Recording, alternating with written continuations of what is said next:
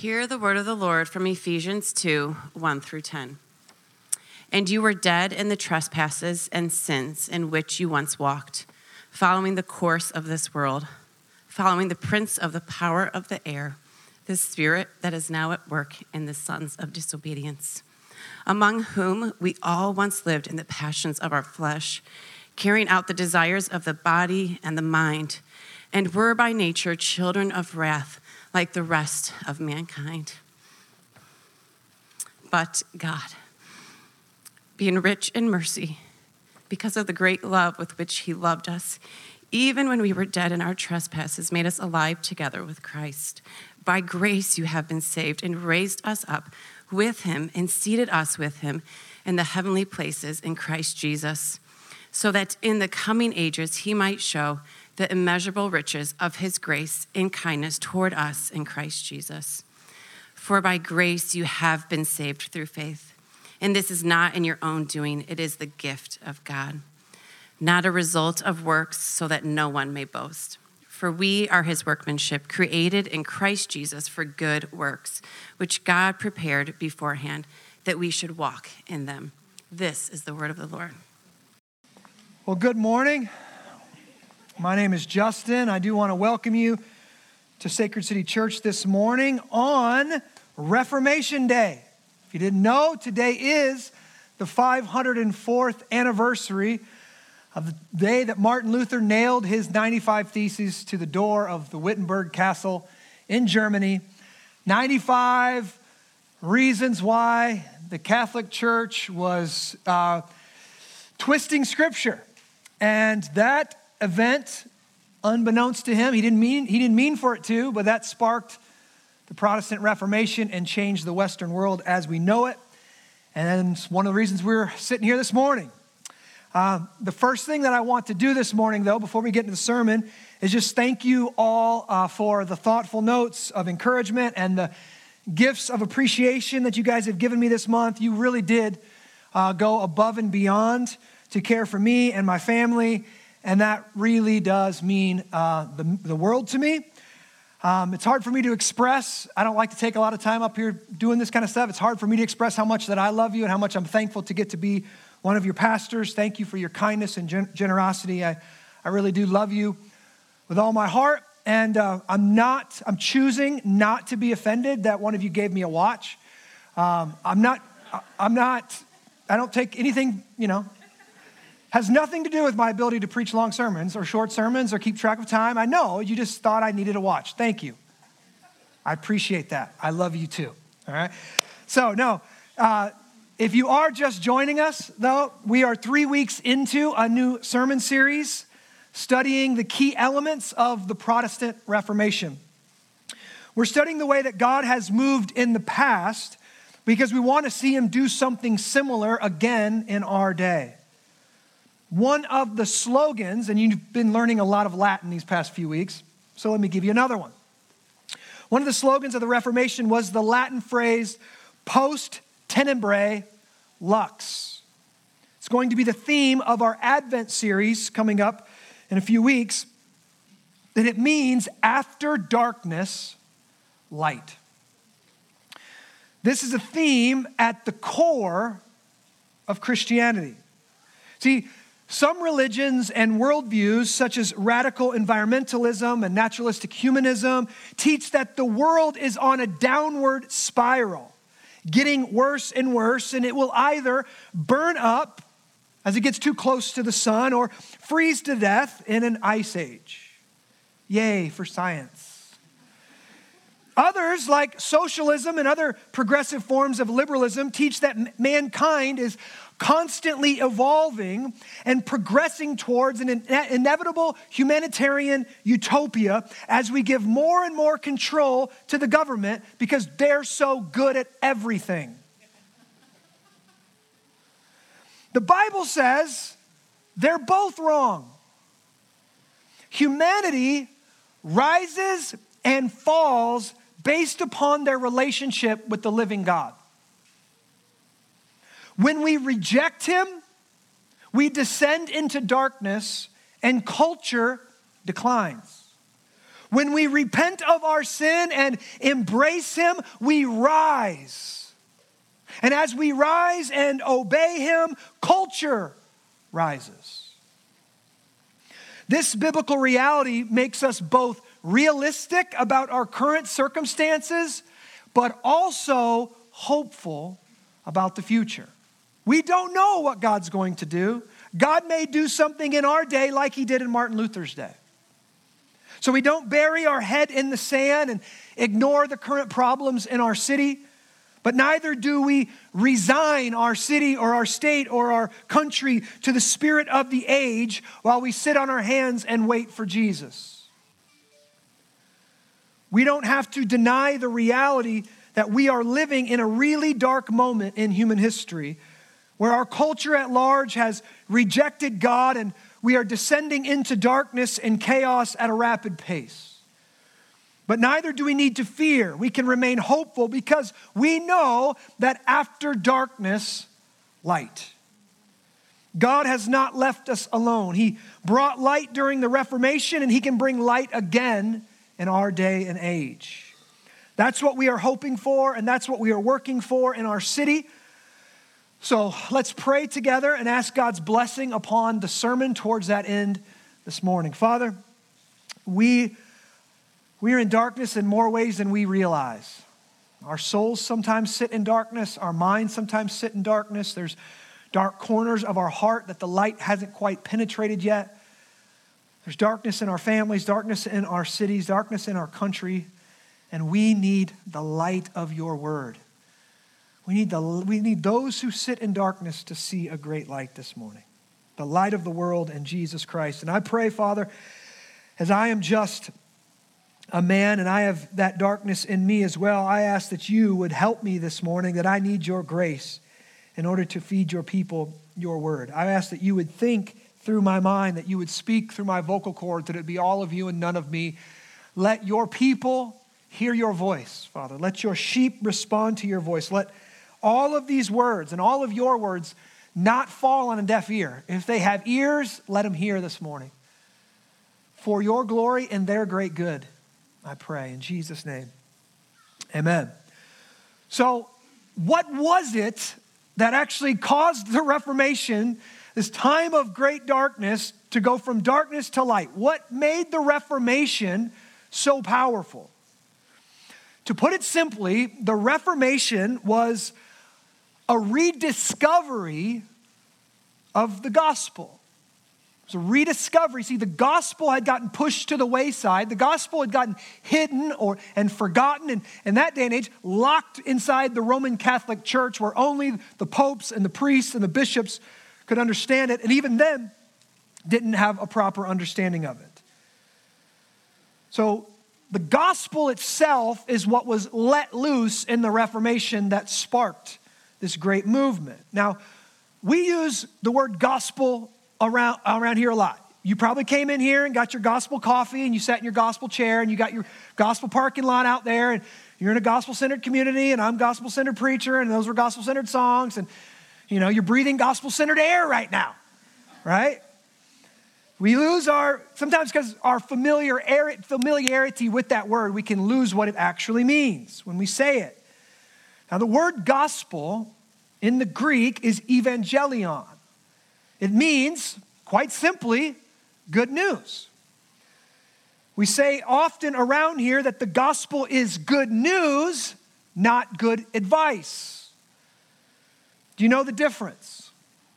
Let me give you some hypothetical examples here. Here's good news the Bears won the Super Bowl.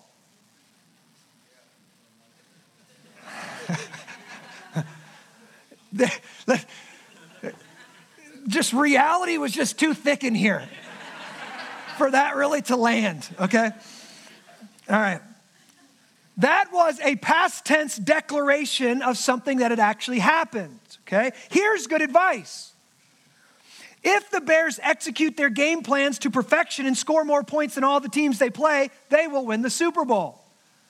That's good advice. Do you hear the difference? Here's good news you don't have cancer. Here's good advice. If you eat real food and cut out all the processed stuff and exercise and take some vitamins and see your doctor regularly, you are less likely to get cancer. Do you hear the difference? Good news is a declaration of something that has actually happened, past tense, that brings present joy to a person. Good advice is subjective, is a subjective declaration of something a person must do and usually keep on doing if they want to get a certain outcome. It's the difference between you got an A versus keep studying. You might, it might work out for you. It's a big difference between those two things. This is why, and listen, and this is why, you know, a declaration, good news brings great joy with it. You got an A, and keep studying. It might go well for you, doesn't really produce much joy.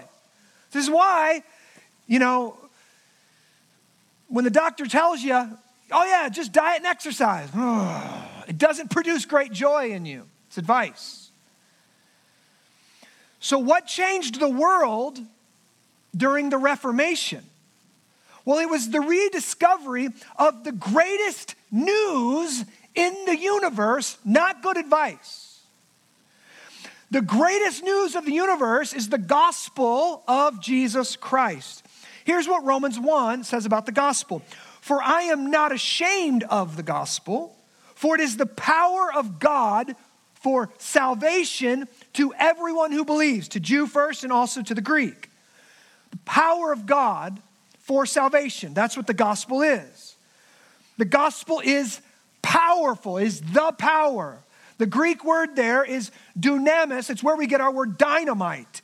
That's the kind of explosive, life changing power that is inherent in the good news of the gospel, not the good advice of the gospel.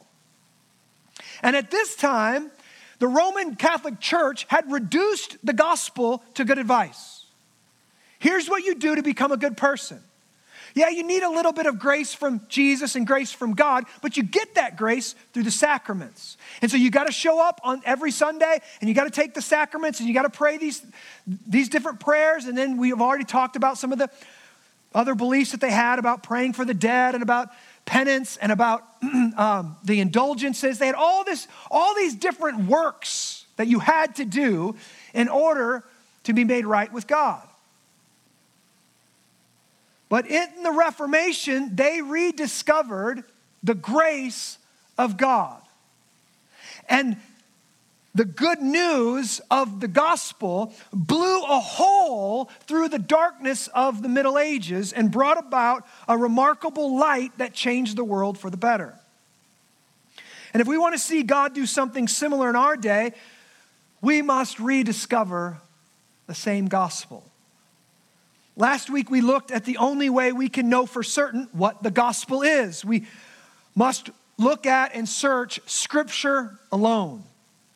We don't if we don't look to scripture for our truth, we're all just guessing at the biggest questions in life. Today we look at one of the pieces of the gospel that makes it such a life-changing, world renewing, darkness expelling good news.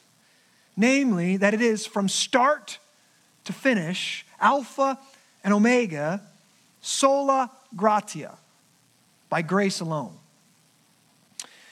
In his book, What's So Amazing About Grace, Philip Yancey describes a conference of comparative religions where experts from around the world were debating which belief, if any, was unique to the Christian faith. C.S. Lewis happened to enter the room during this discussion and when he told, was told the topic was Christianity's unique contribution among world religions, he said, Oh, that's easy. It's grace. Lewis was right. No other religion places grace at its theological center. It was and remains a revolutionary idea. As Yancey puts it, grace seems to go against every instinct of humanity. See, we are naturally drawn to covenants and karma and works, and if you do good, the gods or God will bless you, to cause and effect, to earn what you receive. But at its heart, the word grace means an unmerited gift. It's the word charis in the Greek. Many translate it as the unmerited, unearned, undeserved favor of God. But that just sounds kind of lame. How could a free gift change the world? How could a free gift change a person so completely from the inside out that they would be willing to be crucified upside down before they denied it, that they would be willing to be burned at the stake before they recanted, that they would rather be killed or crucified or burned than not print the scriptures in the common tongue?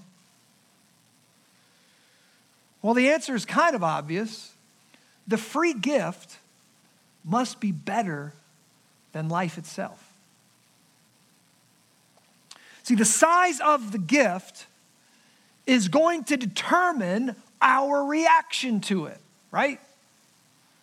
Think of it like this you're in your car and you pull up to the Milltown drive through and you order your coffee.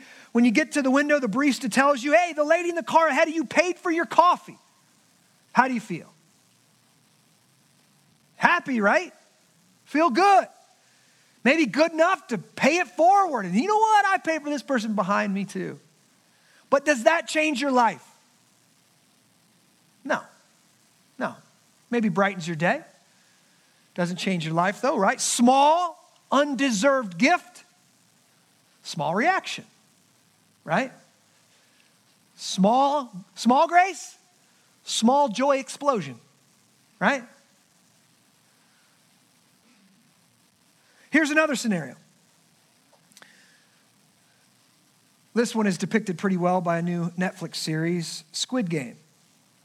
Jav and I have been watching it through VidAngel. VidAngel is an app on your TV or your phone that will filter out anything that you choose from cuss words to violence, sexuality. I really highly recommend it. Anyways, we've been watching this series, South Korean show called Squid Game, and this is the basic premise. People have racked up an insurmountable debt. Some did it through gambling and others through poor business decisions, but it doesn't really matter how they did it. Some healthcare costs, all these different things contributed to the reality that they are now so far in debt that they cannot afford to pay their creditors and they are and filing bankruptcy is not an option. The creditors are at the door. The creditors are coming for their money and if they don't pay, they are going to be killed or thrown into prison or forced into some kind of slavery. Now, can you imagine how that would feel?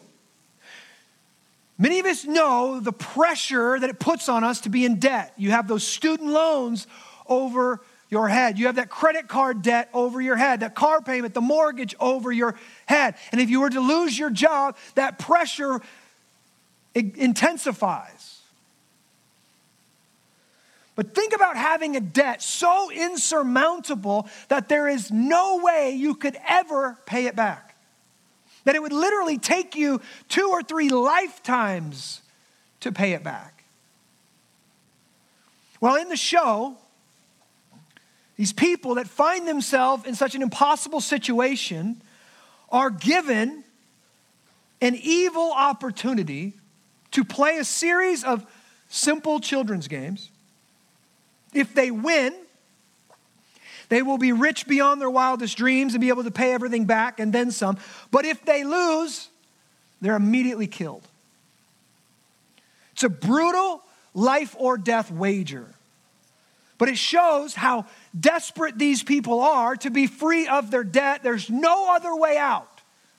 There's no negotiating with their creditors. There's no picking up a second job. I mean, we're talking about like we have a billion dollar debt over our head. There's no way that we can pay it off.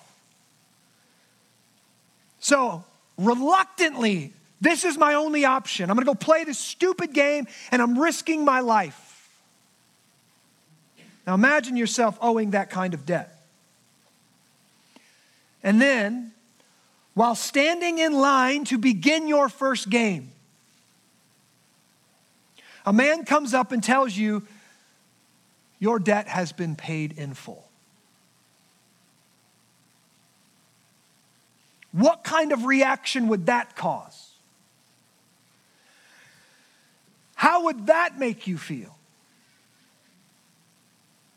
See, small gift, small response. Insurmountable debt, huge gift. You should have a huge response to that, right? A little grace, a little joy. Big grace, big joy. That should be your response. Because in that moment, that gift of grace, when someone says, I paid your debt or I will pay your debt, that would cause you, that would literally change your entire life in that moment. It would cause you to, quote, rejoice with joy that is inexpressible and filled with glory. 1 Peter 1 8. You would sing and shout and fall down and cry. You would ask, Who did this great thing for me and why? Why would you give me such grace? You would, after you fell down on the floor, you would get up and you would say, I owe my life to you. There is nothing you could ask of me that I wouldn't refuse. That guy, I need you to babysit next week. Done, deal. Need you to claim the house. Done, deal. Literally, there's nothing they could ask of you because they saved your life. Well, the scriptures tell us that that is actually our story. And if the grace of God doesn't sound special to you, if the grace of God sounds like a firework and not a cannon going off, you don't get it. If the grace of God doesn't really do anything to your heart, if it doesn't really produce an insane level of joy, then you just don't get it. And more than likely, the reason is that you actually don't believe that you are as bad or you're in a situation similar to those folks in the squid game. You don't know how bad your situation is or was outside the grace of God. And so we're going to look at Ephesians chapter 2 this morning. One of my favorite texts. If you've been around here for a while, you've heard me preach it probably many times. And this is Paul, the apostle, writing to the church of Ephesians or Ephesus. And this is how he begins chapter 2, verse 1. And you were dead.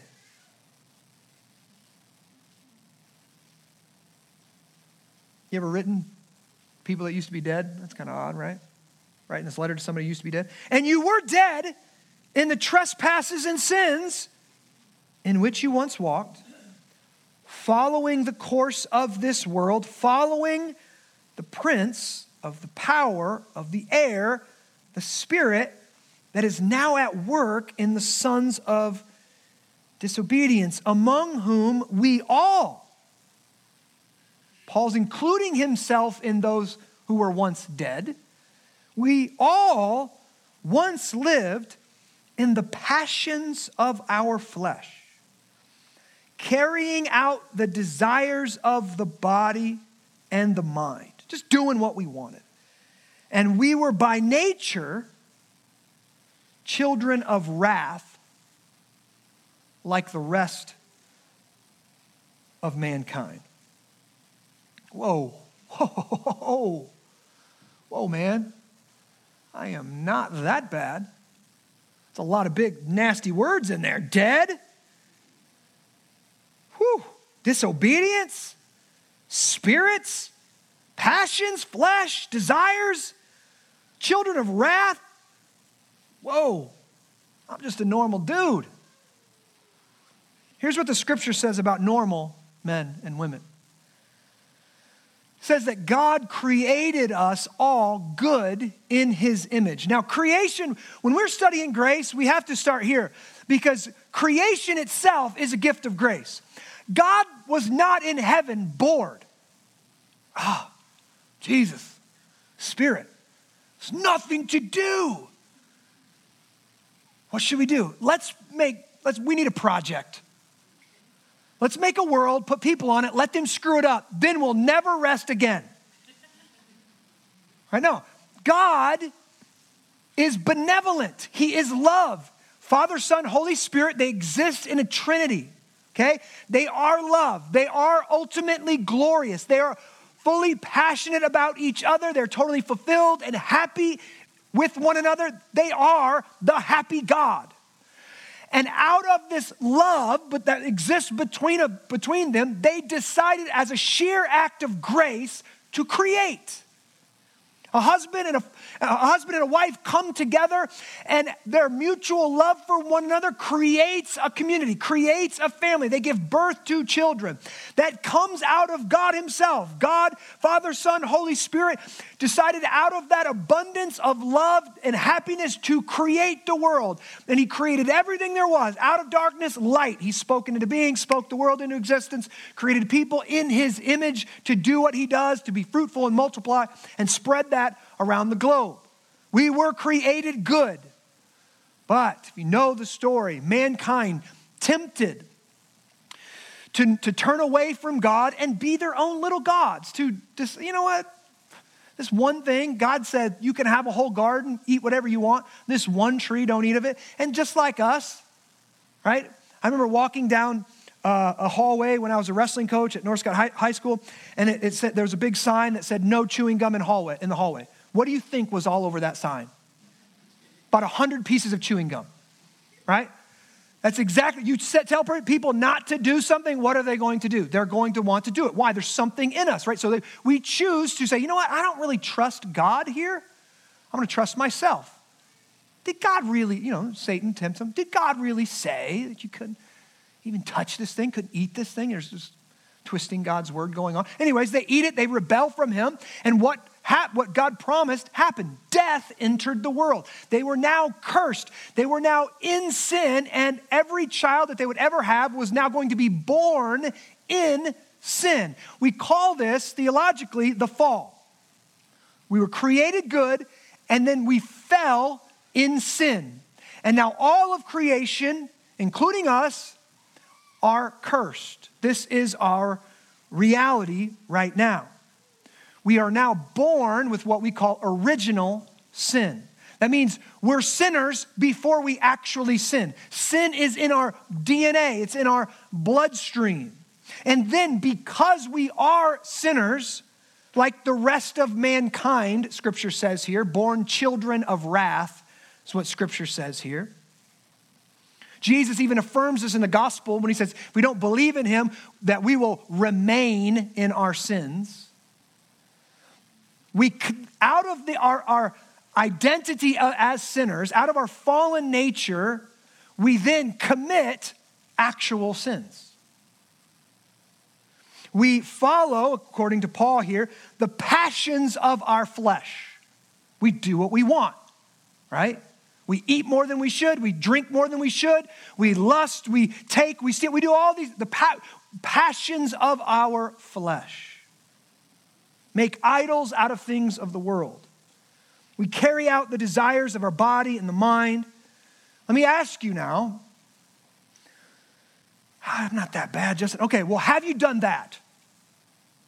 Does that characterize you?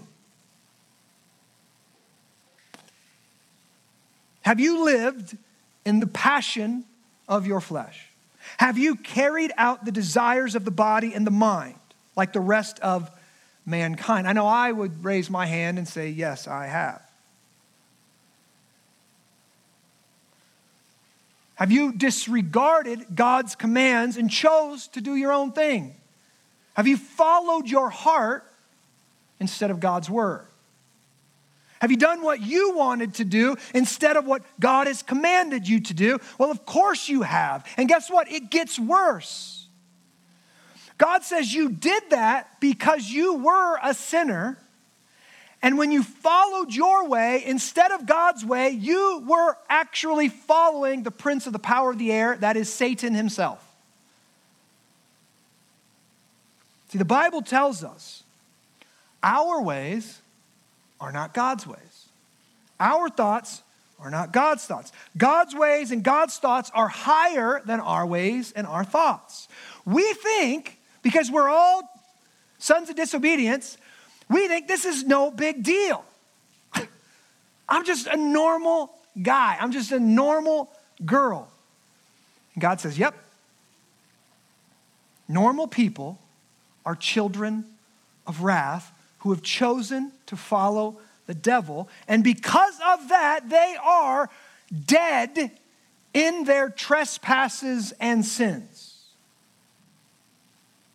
They are spiritually dead people walking. Can we just sit in that for a second? If we come to God and we say, what is wrong with me? What is my greatest problem? God's evaluation of us is worse than anything anyone has ever said about you.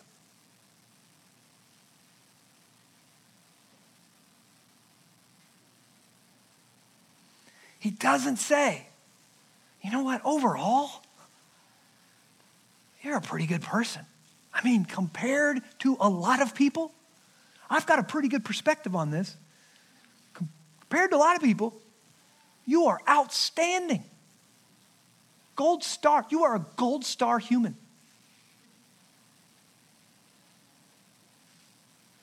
You know, spiritually speaking, you are not dead. Oh, that's so offensive.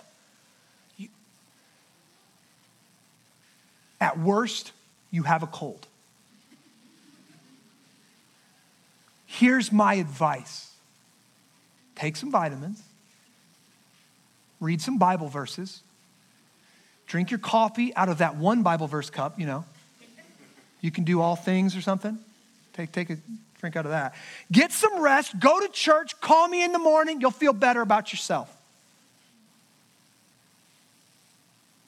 God doesn't give us good advice. He knows dead men don't take advice.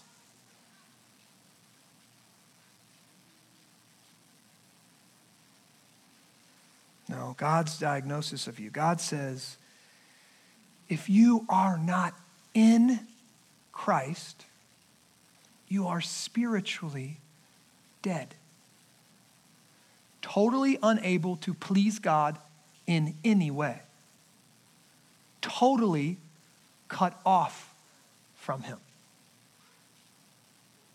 Now, that does not mean that you're like wicked all the way down.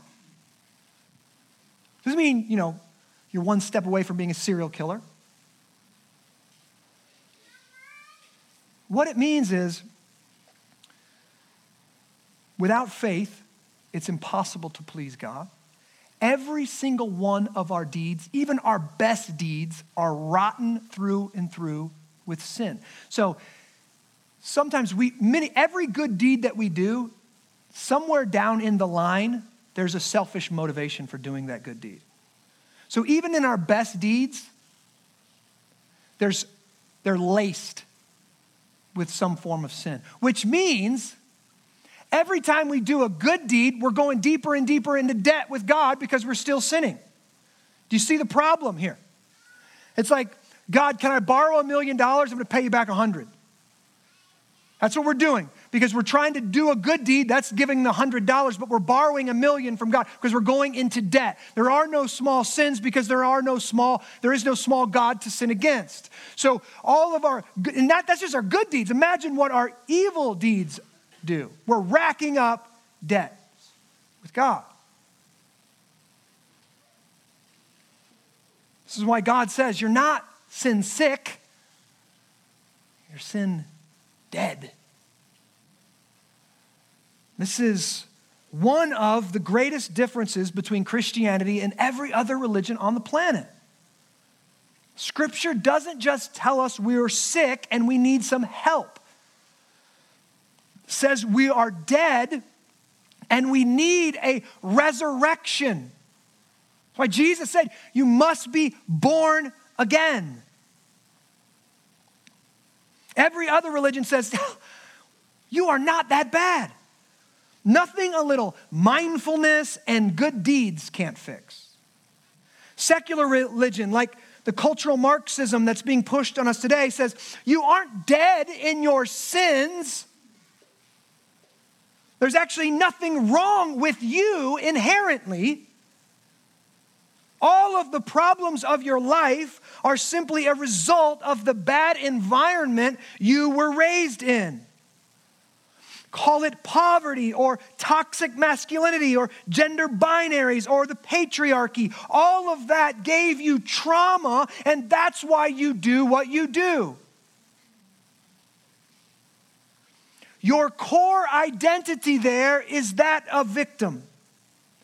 And now you have a license to live however you want, and the world must conform to your wishes.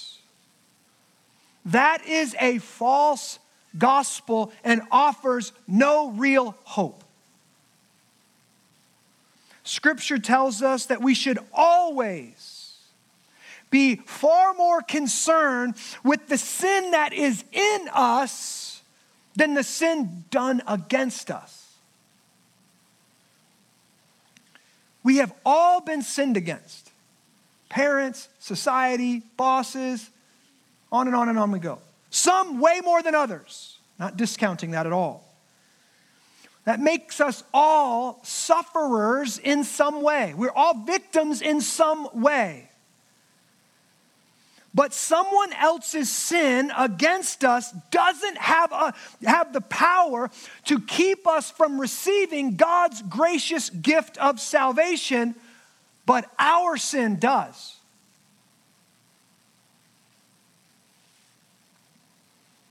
And what is our great sin? We saw last week, we want to suppress the truth of God. We want to deny that in light of His holiness, we are actually spiritually dead in our trespasses and sins without the grace of God. Now, listen, there are a lot of people think I spend too much time talking about sin. I disagree with them. I get, listen, I'll, I, i will make a deal with you. I'll stop talking about sin when we stop sinning. Deal? Deal. Here's what I believe I don't think most people, most people, not everyone, most people, actually think about their sin rightly. Now, we dwell on our problems. We dwell on our insecurities. We dwell on our fears. We dwell on our envies. But we don't call them sin. And that is one of the greatest differences between our day and Martin Luther's day. In Luther's day, you did not have to convince people that they were sinners. They already knew it. They lived in a culture that still believed in right and wrong. And that sense of morality, especially in the Ten Commandments, that was felt. You disrespected your parents, you felt that you had sinned. If you had lied, you felt that you had sinned. Luther's problem wasn't believing that he was a sinner, it was believing that God could actually forgive a sinner and love him for the rest of his life while that person still continued to sin.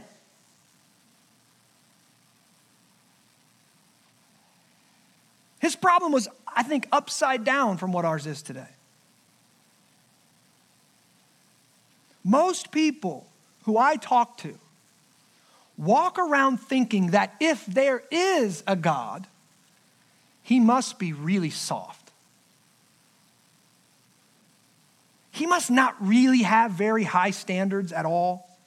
He's not to, he doesn't really ask very much of us at all. As one person said, God forgives, that's his job. It's not his job. See, we don't see ourselves the way Luther saw himself and the people of Luther's day saw themselves as great sinners, dead in our trespasses and sins. And therefore, because we can't see ourselves that way, we don't erupt with praise when we learn that He has given us the gift of grace. We go, yeah, totally deserved it. I'm awesome.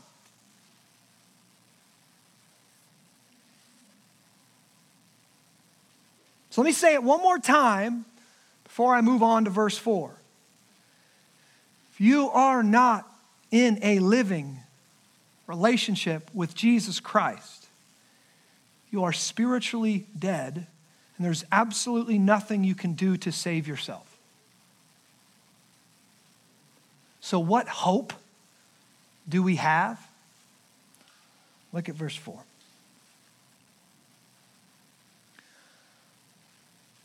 But God. Okay, now, we miss this.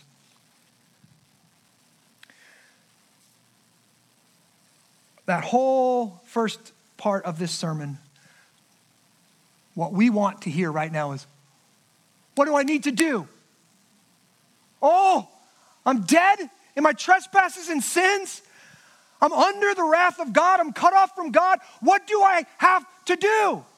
I don't want that to be true of me. What do I need to do? The answer Paul gives us and God gives us in Scripture is not, but you. But you chose one day. You pulled yourself up by your bootstraps one day. You woke up one day and decided, I'm going to make it happen today. Not, not no more, devil. From this day forward, I'm walking with Jesus. No, that's what we want. But that's not what Scripture says because what advice can a dead man take? What does Scripture say? But God. What does a dead man need? Someone from outside of themselves putting the paddles on their chest and bringing them back to life. And that's what God spiritually does to every single person who follows Jesus. He puts grace upon them, He gives them faith, He puts the Holy Spirit in them, and a dead man comes up off the table and walks for new life. But God, why would God do that? Being rich in mercy. When God gives us grace, it gives Him glory. We learn something new about God. Oh, He's not just a judge, He's gracious, He's merciful.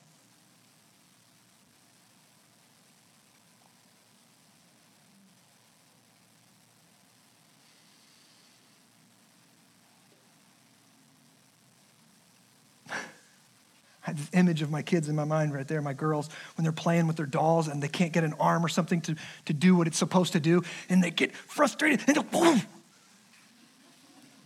Child just, I'm like, that's the kind of God I would be too. they're not doing what I want. Gone. But what does God do? Rich in mercy, dead in their trespasses and sin, bring them to life. Keep going. Being rich in mercy, because of the great love with which he loved us. Now, listen. Why did he love us? Spiritual zombies, spiritually lifeless, sinning, sinning, sinning, sinning, destroying his stuff, bringing hate and envy and all kind of evil stuff into his world. Why did he love us? He loved us because he's loving. He loved us because he's God. He didn't love us because of who we were or what we could do. He loved us because who he is. He's merciful, gracious. He walked down the morgue and he chose dead bodies to love up into new life.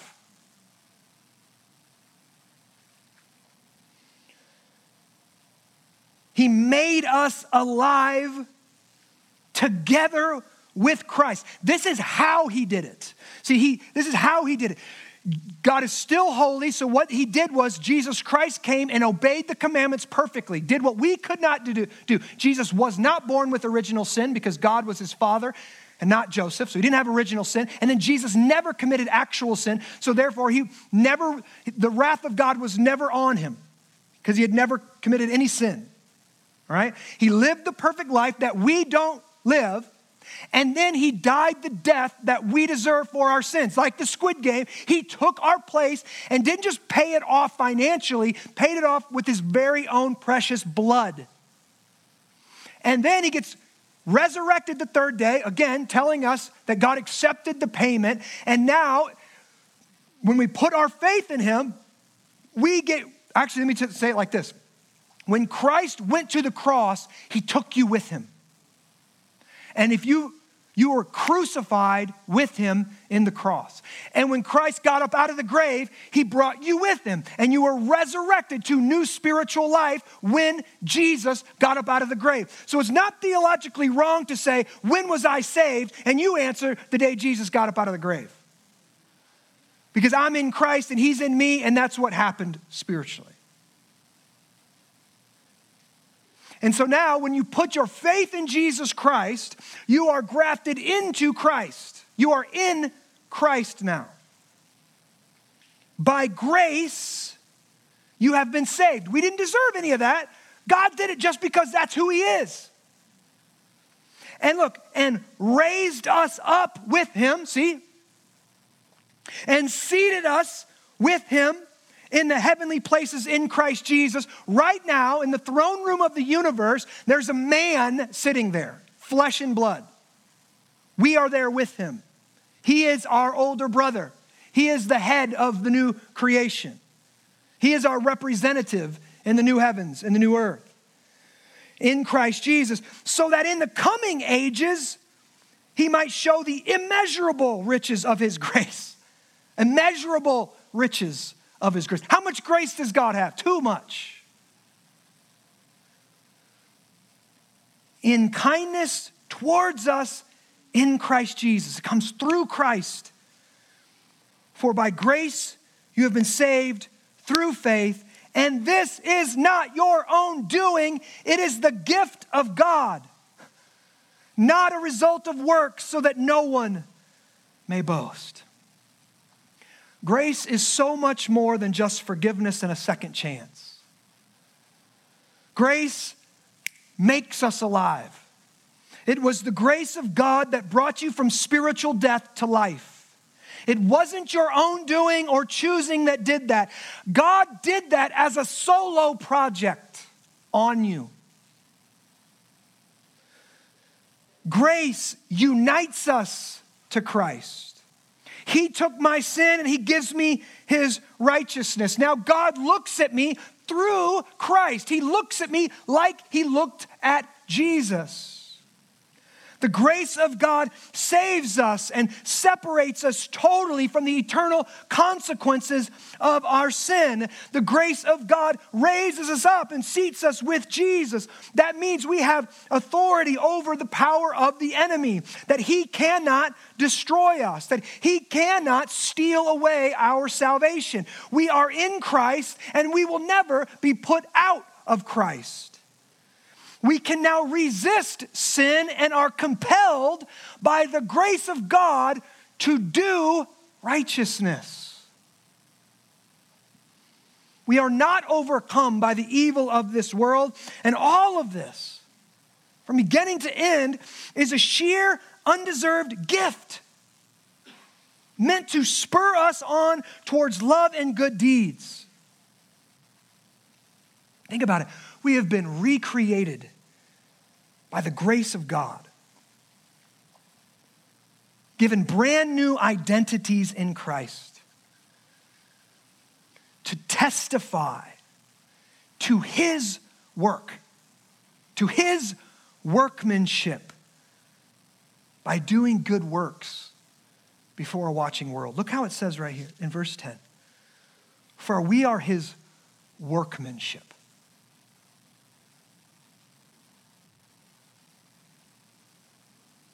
My kids and I, for the first time, watched Ed, Edward Scissorhands last week. Phenomenal show. Forgot how good it was. But basically a Frankenstein, right? Frankenstein movie. He, he is his master's workmanship. He shows off the ability or lack thereof of his master. We have been resurrected to new life by the sheer grace of God, and our lives are meant to testify to our Creator. We are his workmanship. So, how it says it created in Christ Jesus for good works, not by good works. We didn't become his workmanship through our good works. No, it's not according to our works. It's all grace so that none of us can boast. But we've been resurrected to new life for good works. What good works? Which God prepared beforehand that we should walk in them. The eternal, almighty, omniscient God has a plan for every single one of our lives whether that is to be an engineer or a housewife or the president of the United States or to start a school or whatever it is. He's prepared some works that you are meant to walk in, and He created you anew spiritually to empower you and enable you to walk in those works and do good in the world.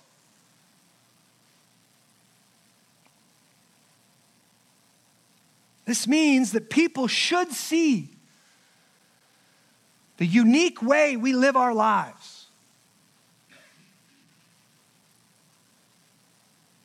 And know there is something different about those people.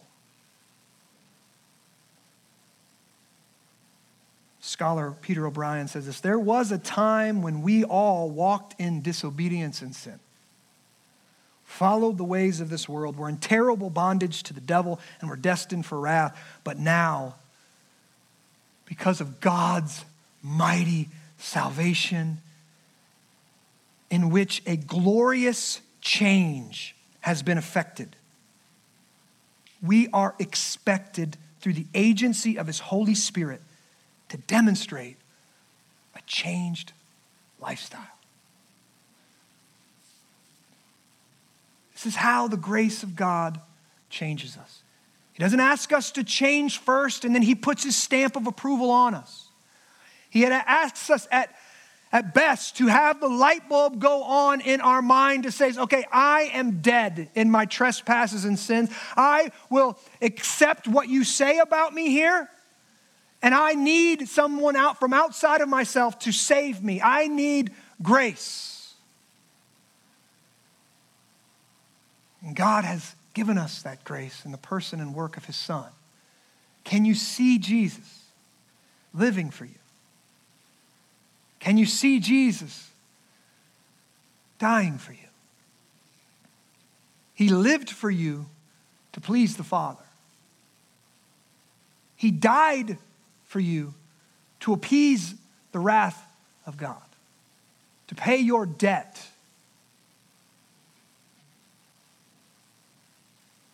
Can you see that? Can you see it as good? Can you see it as a sheer gift of grace? Does it feel more like a free coffee?